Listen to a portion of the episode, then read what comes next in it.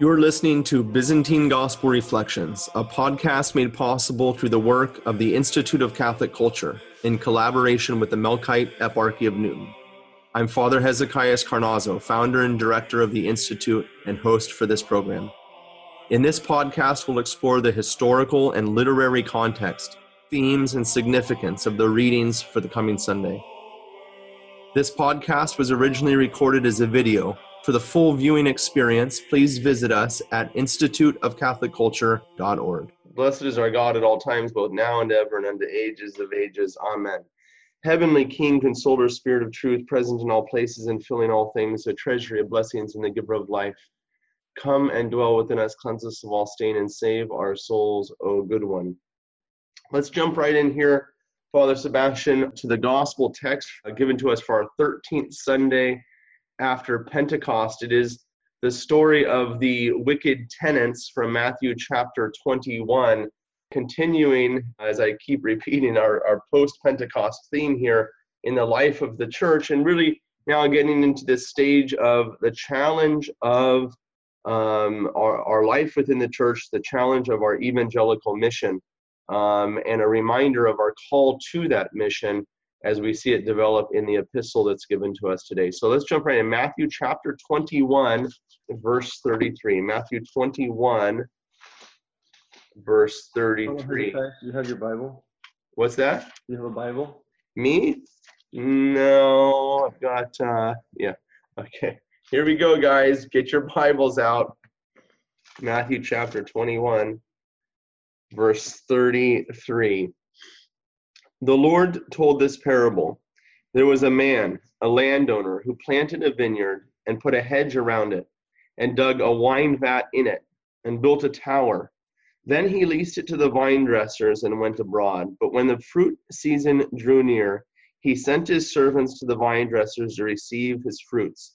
And the vine dressers seized his servants and beat one, killed another, and stoned another. Again he sent another party of servants more numerous than the first, and they did the same to these. Finally he sent his son to them, saying, They will respect my son. But the vine dressers, on seeing the son, said to themselves, This is the heir. Come, let us kill him, and we shall have his inheritance. So they seized him, cast him into the, out of the vineyard, and killed him. When therefore the owner of the vine, vineyard comes, what will he do to the vine dressers?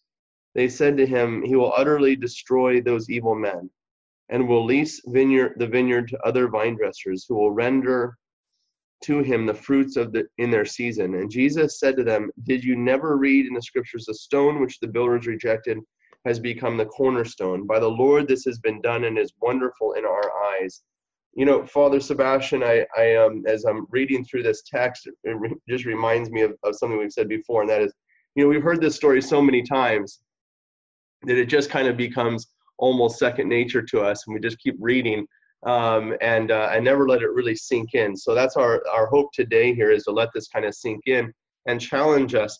Why is Jesus using these these particular images and you know he he switches his his imagery by the way in the middle of the text here or toward the end of it from vine dressing to building a building uh, you know from from the fruits of the vineyard to uh, to this idea of the cornerstone so we're going to have to take a look at that. But give us a, the context here in the gospel of matthew. We've been kind of going along with jesus the transfiguration and so forth.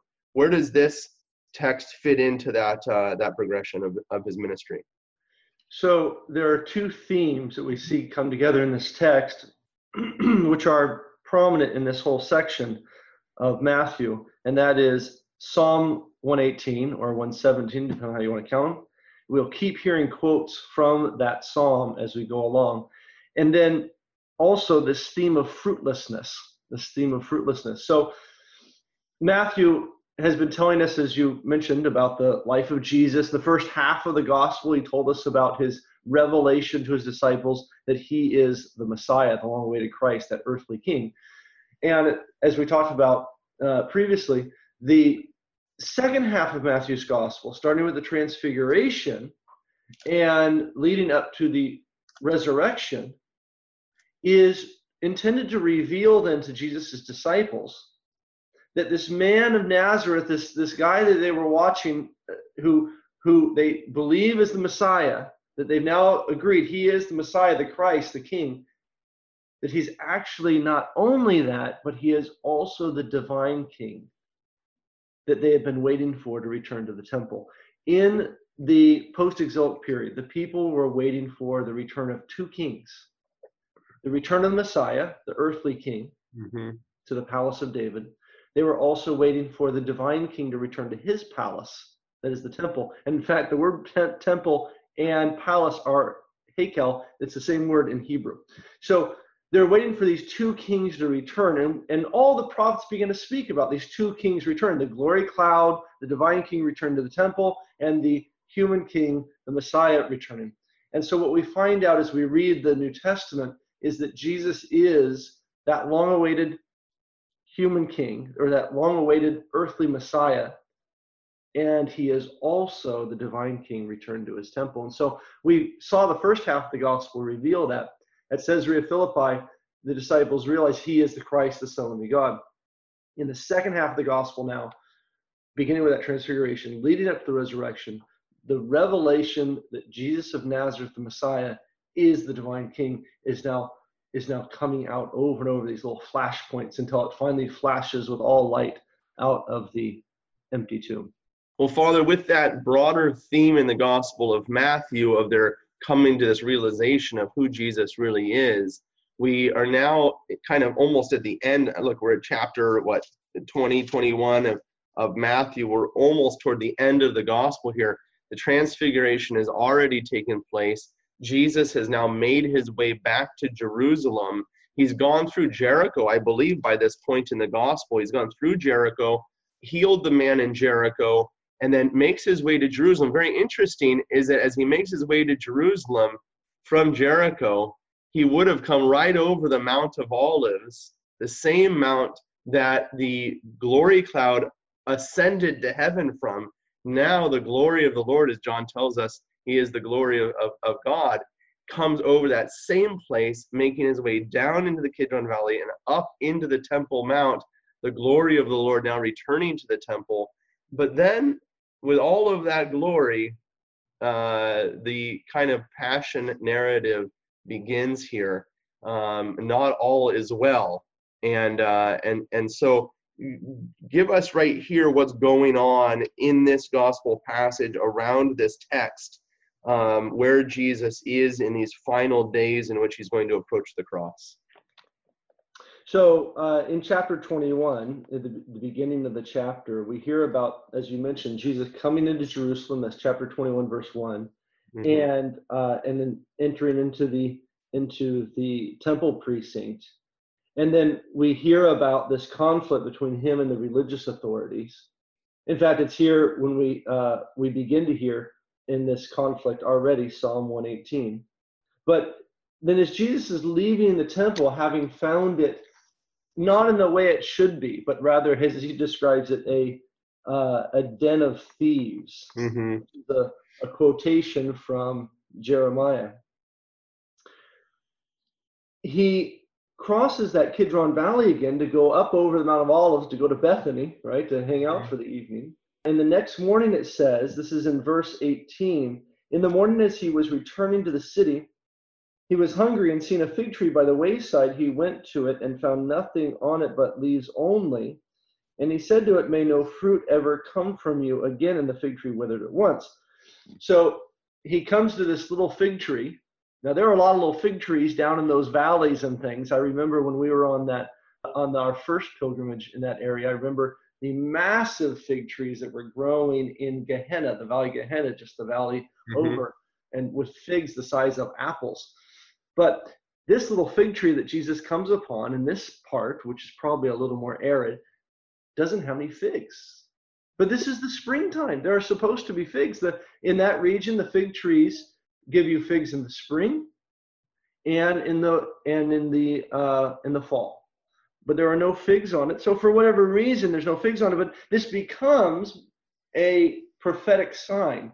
He has come to the to the temple and he has found it fruitless. He's come to Jerusalem. He's found it fruitless. He finds that his the, the vineyard here has not borne its fruit. And this fig tree then without its fruit on it that he has come to for food has be- becomes then the symbol of everything that's going on here in this conflict and then we'll we'll hear then as we read from here on we continue to hear this theme of fruitlessness or of uh, individuals who are supposed to be in charge of something but are not doing their job over and over we'll hear this kind of theme in the next couple of parables you know i think people reading this probably would would um would you know oh the poor fig tree you know you know but uh, and and why why is it suddenly a fig? It seems so random. Okay, he's walking by and he curses the fig tree and so forth. But but there's a, there's a whole background that we're supposed to be understanding and hearing in this text, isn't there? That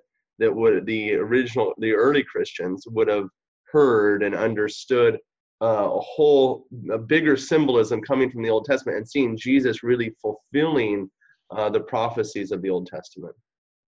Yeah. So the all of these texts, the fig tree, the, the vineyard, all of this is assuming a massive knowledge of the Old Testament. And while our audience is reminded of that, I would hope our audience might not uh, fall into despair either. Well, how could I ever know the Old Testament well enough? That massive knowledge of the Old Testament, understand the New. It, all we have to do is just turn off Seinfeld or whatever the TV show is people are watching today every evening. An hour a night, three hours a night. Keep track of how much time we waste sitting there staring at that box and how much time you could just within a month, just in a month, put into reading the Old Testament so that we could uh, understand the new. So here's an example here. The, the fig tree is an example in the prophets of the um, of Israel. Trees, olive tree, all sorts of fruit, vineyards, things are always uh, in the prophets symbols of God's people, individually or corporately. So that's a pretty easy one to see knowing the prophets. But a classic example of this is the parable we're looking at today, and that is the vineyard. So in uh, we should probably take a look at it just so people understand this. This is over in Isaiah chapter 5. Isaiah chapter 5. You can see this is a, how how, par- how, how many parallels there are, and yet there are differences. So it's not just simply the Old Testament is being quoted in the New. The Old Testament is being quoted in the New for a particular purpose, mm-hmm. and in this case, it is regarding the problem of the temple. So Isaiah chapter 5, it says, Let me sing for my beloved a love song concerning his vineyard. My beloved had a vineyard on a very fertile hill. He digged it, he cleared it of stones, planted it with choice vines. He built a watchtower in the midst of it and hewed out a vine, a wine vat in it. And he looked for it to yield grapes, but it yielded wild grapes. And now, O inhabitants of Jerusalem, men of Judah, judge, I pray you, between me and my vineyard. What more was I to do for my vineyard that I have not done to it? When I looked, it yielded grapes. And why for it to yield grapes. Why did it yield wild grapes? And now I tell you what I will do to my vineyard. I will remove its hedge, and it shall be devoured. I will break down its walls, and it shall be trampled down.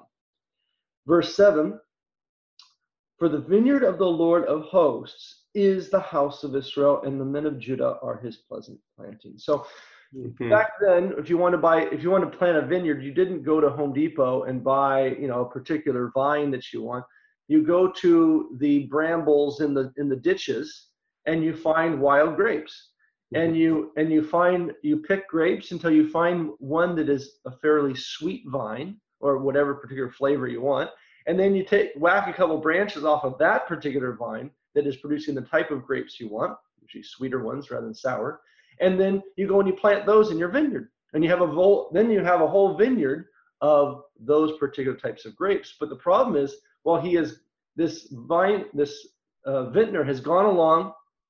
He's found, he's gone through all the grapevines in the ditches, and he's found one that is sweet. He's planted a whole vineyard from that branch, and it produces sour grapes. And of course, this is all a symbol of a bigger problem. This is not about grapes. This is a problem about God's people being given all of this uh, uh, like a cultivated land, being, being harvested from among the other vines, right, from the nations, being cared for in a special way. and then producing the same thing that the nations produce. You know, the, the, the fathers of the church are, are, are pretty much unanimous in explaining this parable in, in this way that the, the vineyard owner represents God, our Father. The, the wicked vine dressers represent the leaders of God's people in the at least in the Old Testament or, the, or, or leading up to Christ or during the time of Christ. The servants that God sends are the holy prophets like Isaiah, who we're, we're reading here. Uh, obviously, the son of the vineyard owner, obviously, that's Jesus, who they beat and killed. So there's this whole thing now in in the um, uh, in the gospel that is a prophecy in itself of what's going to happen. Um, and then the new vine dressers that God hires are the leaders of of God's church uh, which he establishes, is we're going to start to see in the epistle that we're reading. So there's so much here that we can kind of mine if we just slow down and start to consider what this text means and why, and why Jesus is speaking in this way, using this vision of, of, of Isaiah, this prophecy of Isaiah as the background, then applying it to the life of Christ. But then further, then, as we're going to see, applying it to the life of the church the time of St. Paul, there the Christians, and ultimately to our own life with a big question mark to see how we are living in that vineyard that God has given us. But then here in the gospel, Jesus, it seems like loses his concentration, kind of like I do a lot of times when I'm giving a homily, and starts to wander off in another direction. And he says, uh, he, he switches now from the image of the vine dresser to that of the cornerstone. Why does he why does he do this this move right in the middle of the gospel? He just changes the image altogether. Okay so yeah this this is psalm 118 uh, or 117 in the septuagint numbering the first time we actually hear from this psalm is back at the beginning of this conflict at the beginning in chapter 21 when jesus comes to jerusalem and they're waving palm branches and they're and they're saying hosanna hosanna hosanna save us save us son of david that is psalm 118 and then we're going to keep hearing, and we can't cover the whole psalm today, but we're going to keep hearing little clips from it as we go through this section of Matthew, all the way to the crucifixion. So the psalm originally is about David entering into Jerusalem after a battle. He's been out at battle. We know the stories of David in the Old Testament. He'd go out, he'd conquer the Philistines or the Ammonites, and, and then he comes back to Jerusalem victorious with his army. And the first thing he always does is he enters into Jerusalem heads straight to the temple, and he walks into the temple and thanks God for, for having saved him and all Israel. And as he enters into the temple, uh, he says, The stone which the builders rejected has become the head of the corner. This is the Lord's doing. What does he mean? It's originally about Israel, the nation, which was rejected by all the nations, the Gentile nations around them. Uh, an insignificant thing. Like builders going to build a foundation, they look at this stone, eh, they look at this one, oh, that's a nice one. And then they start to build their foundation. As they continue to build their, their building, they pick out, they look at a stone, that one's not right, toss it. Well, he says that Israel is like one of those stones that a builder, when looking at a pile of rocks to build, looks at and says, This is worthless, tosses it, and goes on building with other stones. And he says, no, Israel has become the cornerstone that was rejected by the builders, right? So this is now the cornerstone and is the Lord building the building. And so this tells us how important, of course, Israel becomes in the time of David and during the time of Solomon. They eventually rule all the nations around them. There's these two images then coming together, and you know your your reference here, your or Jesus's reference to Psalm 118 is so important because um, we get there's if you read through the psalm altogether, you get these beautiful lines that we're so used to. Verse 26 Blessed is he who comes in the name of the Lord. Obviously, this is what the, the children are chanting Hosanna, Hosanna to the Son of David. Uh, bind the festal procession with branches up to the horns of the altar. This psalm was used uh, as you're, you're mentioning as David's David's psalm, if you will, his his his uh, psalm of glory as he comes victorious from battle. But it's later on used by all the kings of Israel as an enthronement psalm. Uh, very interesting because here in the Gospel of Matthew, Jesus is coming to Jerusalem in the context of Passover. And here in the context of Passover, suddenly they, in a sense, they throw off all of, of the of the requirements of that feast and begin to celebrate another feast, which is the feast of booths, which which Peter referenced, by the way, in the at the Transfiguration, because they believed that that feast of booths would remain forever. It was that feast and the rites of that feast, the waving of the branches, the chanting of Psalm 118, which was used as the enthronement rite for the king. When the king came and was to be enthroned in Jerusalem, it was this psalm that was chanted. So it's very fascinating, very interesting that they begin to celebrate this feast, the enthronement feast, the Feast of Booths, here in the Gospel of Matthew as they see Jesus come in, which confirms what you were saying that they've come to a realization of who this guy is. And then Jesus just kind of adds fuel to the fire, if you will, by quoting Psalm 118, confirming what they're doing.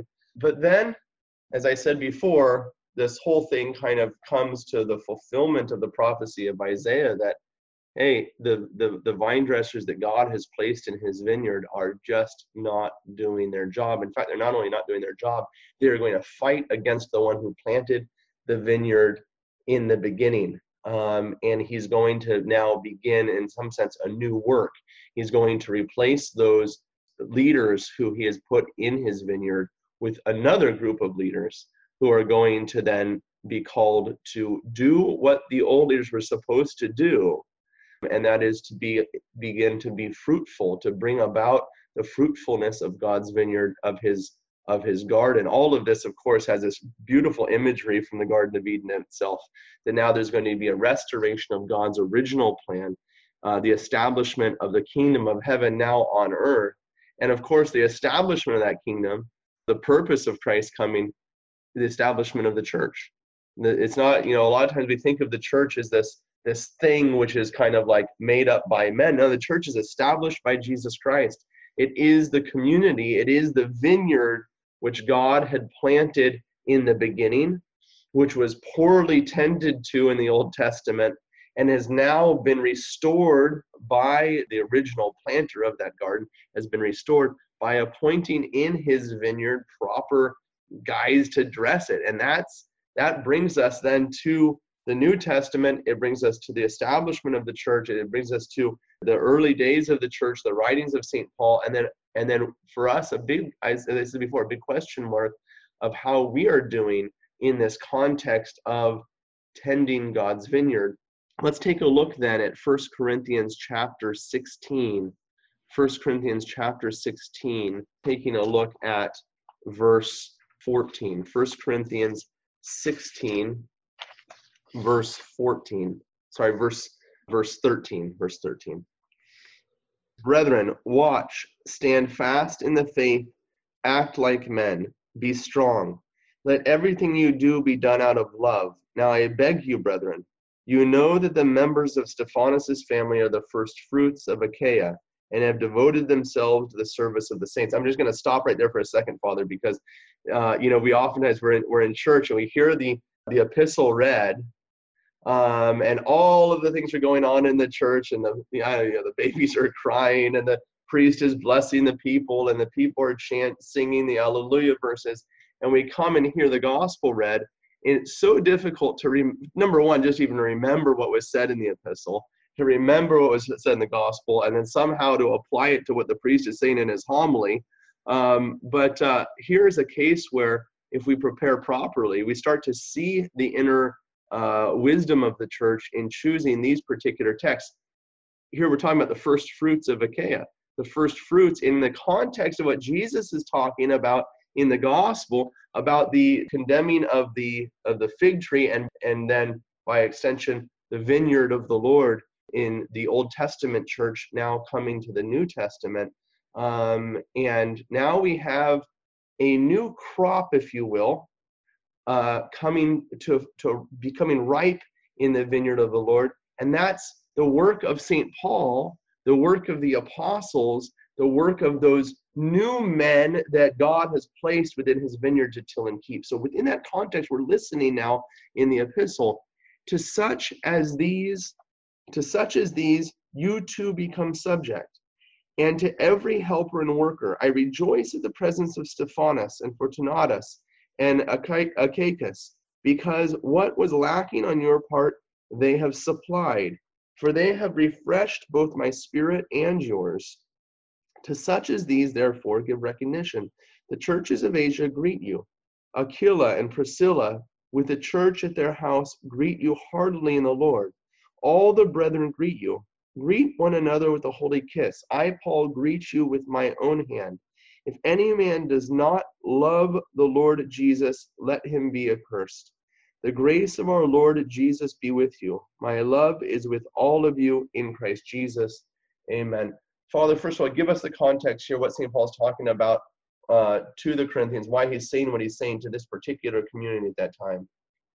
So the Corinthian church was established by Paul uh, on his second journey.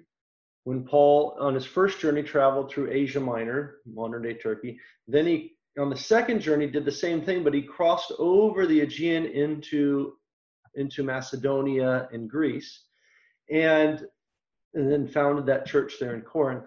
Then on his third journey, he came back through Asia Minor and while he was in Ephesus, he wrote a few letters. One of the letters he wrote in Ephesus was First Corinthians to be sent by boat across the Aegean to the church in Corinth to deal with some problems that had developed there and some other things. One of the issues that that pervades the entire epistle is the question of leadership. Who is in charge of the church in Corinth in Paul's absence? There have been some who have tried to grab control uh, and have been teaching things that they're not supposed to be teaching and doing things. But Paul here shows us who is supposed to be in charge in that church, and it's the ones that Paul has has ordained for the purpose. You know, it, as I said before, it's it's beautiful to apply what the fathers of the church say about uh, the gospel text which is given. You know, who are these different people in the story? Who is the the the, the one who planted the vineyard? It's God. Who are the the wicked servants? Who are the the ones sent by God, the prophets, and so forth? It's beautiful and and so helpful. And I was going to about to say fruitful, so fruitful to apply this imagery and this understanding now to this text in First Corinthians and by extension to the to the whole church obviously the he's speaking of the first fruits of Achaia, Steph, Stephanas's family. These, I, I, I guess, this is these are Saint Paul's disciples. These are the ones who have. He's gone. He's preached there. He's cultivated the church there.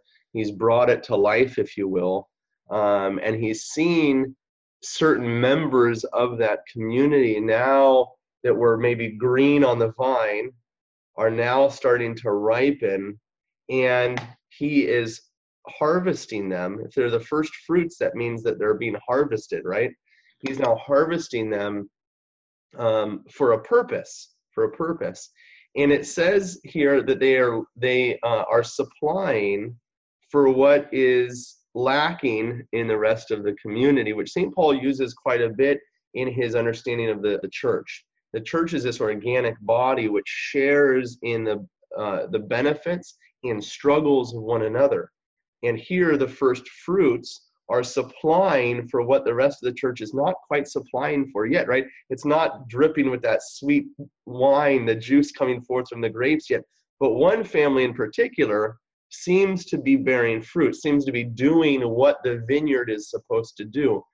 And, and it's interesting here at the end of the epistle, maybe you can comment on this, that in the midst of what seems to be just kind of like almost this rote conclusion, you know, say hi, please greet one another. It almost, it's almost like, you know, we read, I know I, I in the past of, here he goes with his concluding text.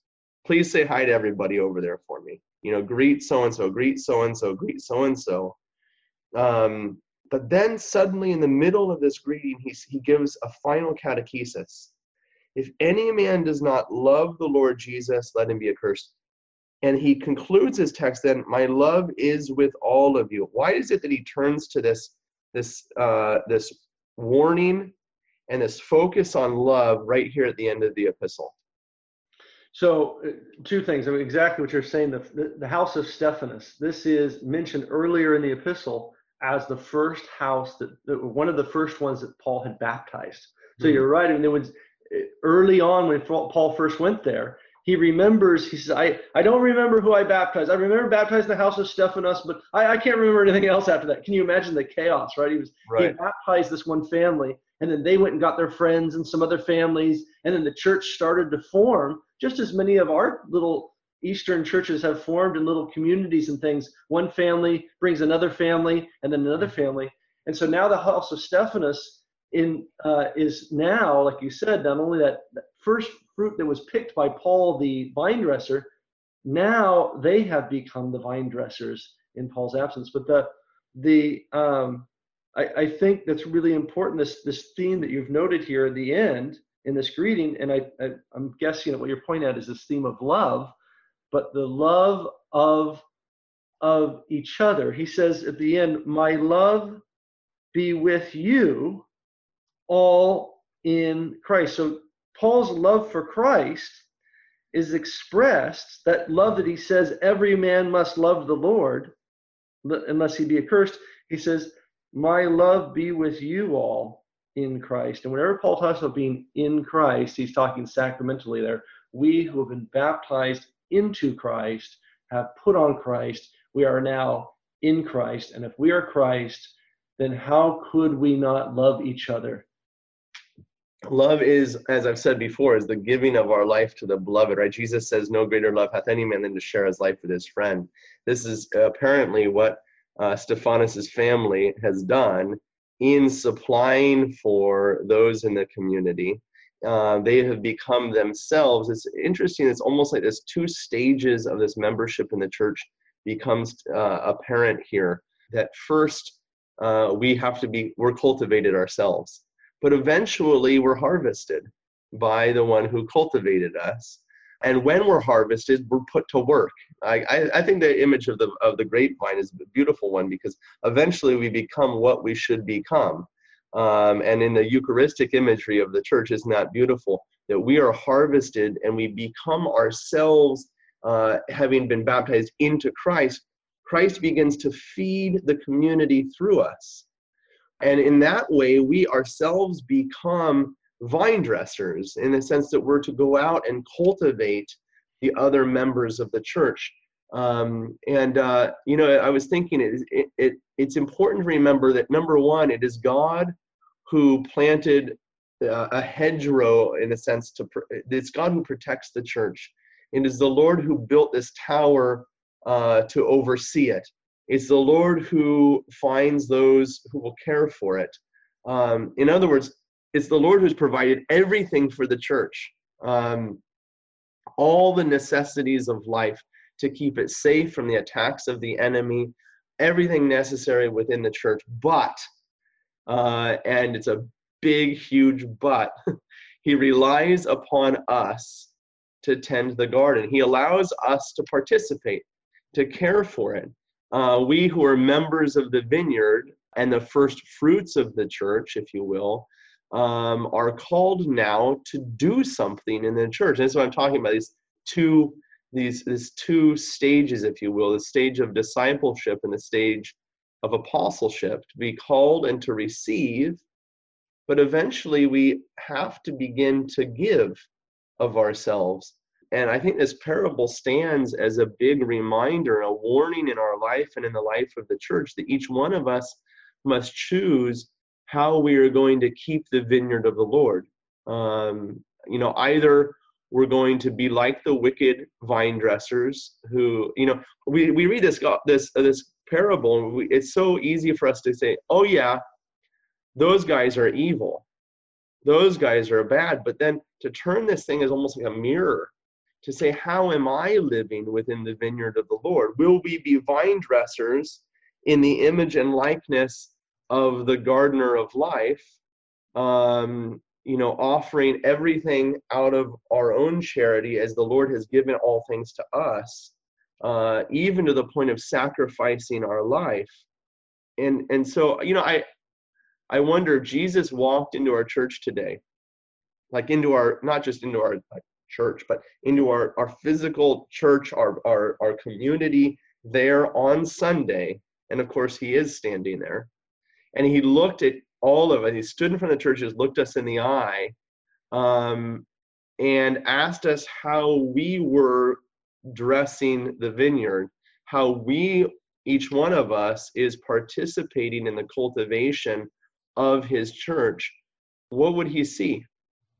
What would he see in, in, in each one of us? There's a common and very sad saying in the church among the among uh, church leaders who kind of struggle uh, oftentimes with making the grapes grow, if you will, um, that 10% of the people do 90% of the work. And it goes to the financial support of the church, too, by the way. 90% of the support comes from 10% of the congregation. How sad that is. How sad that is that that's the norm. But a warning and an invitation for our churches, for our communities to not fit that model. Um, that all of us are called to participate in this this vine dressing. All of us are called to be cultivating the, the vineyard of the Lord. All of us are called to be um, be harvested by the Lord, and then, having been harvested by the Lord, to then give of ourselves for the life of the vineyard, for the life of the community. Um, so I, I, I, just in conclusion would like to, to challenge our, our, our listeners, our participants today, to engage, intentionally engage in growing the vineyard. This is the this is the work the Lord has given us. Uh, he's allowed us. He's given us so much, and He has now invited us and allowed us to become uh, uh, uh, tillers and keepers of the garden, like Adam before the fall. You know, let's conclude with that beautiful verse in uh, in the epistle, brethren. Watch, stand fast in the faith act like men, be strong, and let everything you do, let everything you do be done out of love. Let everything you do be an overflowing of that gift which has been given in your heart to those around you. To Christ our God be glory both now and ever and unto ages of ages. Amen. Thank you for joining us for the Institute of Catholic Culture's Byzantine Gospel Reflections podcast. The Institute of Catholic Culture is an adult catechetical organization dedicated to the re-evangelization of our society through educational and cultural programs offered to the public at no charge. I invite you to explore all we have to offer, including over 900 hours of on demand catechetical opportunities, and sign up for our upcoming events by visiting instituteofcatholicculture.org.